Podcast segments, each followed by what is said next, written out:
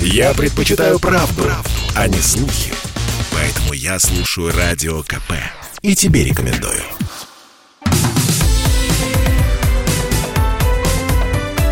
Как дела, Россия? Ватсап-страна! Корпорация Google была оштрафована в России на общую сумму в 32,5 миллионов рублей. Об этом рассказала пресс-секретарь Мирового суда Таганского района Москвы Зульфия Гуринчук. Между тем, э, в четверг, 19 августа, э, Google оштрафовали на 6 миллионов рублей по трем протоколам. А во вторник, который уже был 17 числа, на 14 миллионов рублей. И главным образом штрафы наложены за отказ удалить запрещенный в России контент. Кроме того, корпорацию признали виновной в призывах к экстремизму. И некоторые эксперты говорят о том, что штрафы Google будет платить бесконечно. Корпорация большая, за всеми уследить нельзя – ну вот и будет прилетать. А вопрос, опять же, можно выписать миллион штрафов. А платить-то они собираются или нет? Урван Парфентьев, координатор Центра безопасного интернета с нами на прямой эфире, в, в прямом эфире. Урван, здравствуйте, приветствую вас. Здравствуйте. А Google платит или не платит эти штрафы?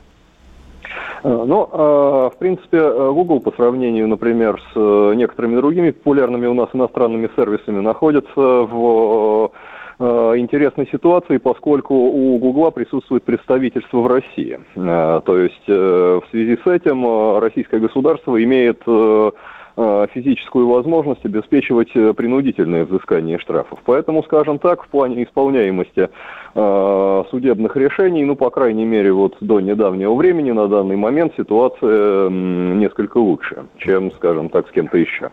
Да, но ведь э, по законодательству, которое принято там до какого-то числа в этом году, должны вообще все крупные корпорации, это и Twitter, это и Facebook и, и прочие, тоже свои представительства иметь э, в России. Да, закон о приземлении иностранных компаний был принят. Дальше э, жизнь покажет, э, появится ли представительство в России тех компаний, э, у которых сейчас представительств нет, и насколько эти представительства будут полномочными, потому что в основном иностранные представительства выполняют маркетинговую, пиар и GR функцию, и в плане какого-то вот воздействия на принятие решений относительно конкретного региона у них функция скорее консультативная. Но, опять же, тогда все-таки вернемся к Гуглу. У них есть представительство в России, наложен штраф. Э, и, но дальше опять вопрос, платить или не платить. Потому что история такая. Ну, они могут удалить контент и сказать, ой, вы знаете, а мы удалили все. А мы удалили, давайте отменяйте штраф. Или так это не работает? А, ну, а, скажем так, э, если наложено взыскание э, в виде штрафа, а, то штраф заплатить так или иначе придется. Само собой, что судебные решения в этом плане, как правило, подразумевают то, что контент нужно все равно удалить. То есть э, на стадии, когда судебное решение вступило в силу, нужно не просто удалить контент, нужно еще заплатить за то, что не удалил его вовремя. Угу. И то есть мы сейчас говорим о том, что штраф будет оплачен. А, ну, вы знаете, э, на самом деле сейчас э, мы э, наблюдаем достаточно интересную ситуацию, потому что сейчас у Гугла на самом деле такое очень острое противостояние судебное с Царьградом из-за блокировки аккаунта последнего. Там Э, скажем так, э, финансовое время на Google э, грозит превратиться в прогрессивное, и, как вот предсказывают некоторые эксперты, через достаточно короткое время может превысить капитализацию компании. То есть в этой ситуации Google может принять принципиальное решение об уходе с российского рынка. И нельзя исключать такой вариант, что в этой ситуации до исхода вот э, такого масштабного противостояния судьба уплаты российских штрафов будет зависеть именно вот от него.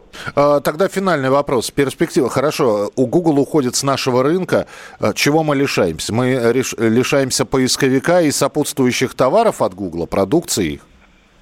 Ну, смотрите, на самом деле э, многое будет зависеть от э, действий э, обеих сторон, и самой глобальной корпорации, и э, российского государственного регулятора. То есть э, в самом мягком варианте просто э, закроется маркетинговое представительство. То есть представительство, которое сейчас выполняет в основном функции маркетинга, пиара и GR. Угу. То есть, допустим, те, те же рекламодатели, они будут пытаться пытаться так или иначе общаться с компанией напрямую. Вот. Если будут, э, скажем так, со стороны регулятора какие-то э, препятствия, опять же, в рамках закона о приземлении, вот, то либо будут находиться какие-то иные пути коммуникации, либо э, количество сервисов, доступных на русском языке, по крайней мере новых, будет просто уменьшаться, потому что компания будет понимать, что они э, не окупаются. В самом худшем случае мы можем получить э, вариант, который наблюдался, правда, единственный раз, если не ошибаюсь, в LinkedIn, когда э, компания просто перестала работать с российскими пользователями. Спасибо. С нами на прямой связи был Урван Парфентьев, координатор Центра безопасного интернета. Радио «Комсомольская правда».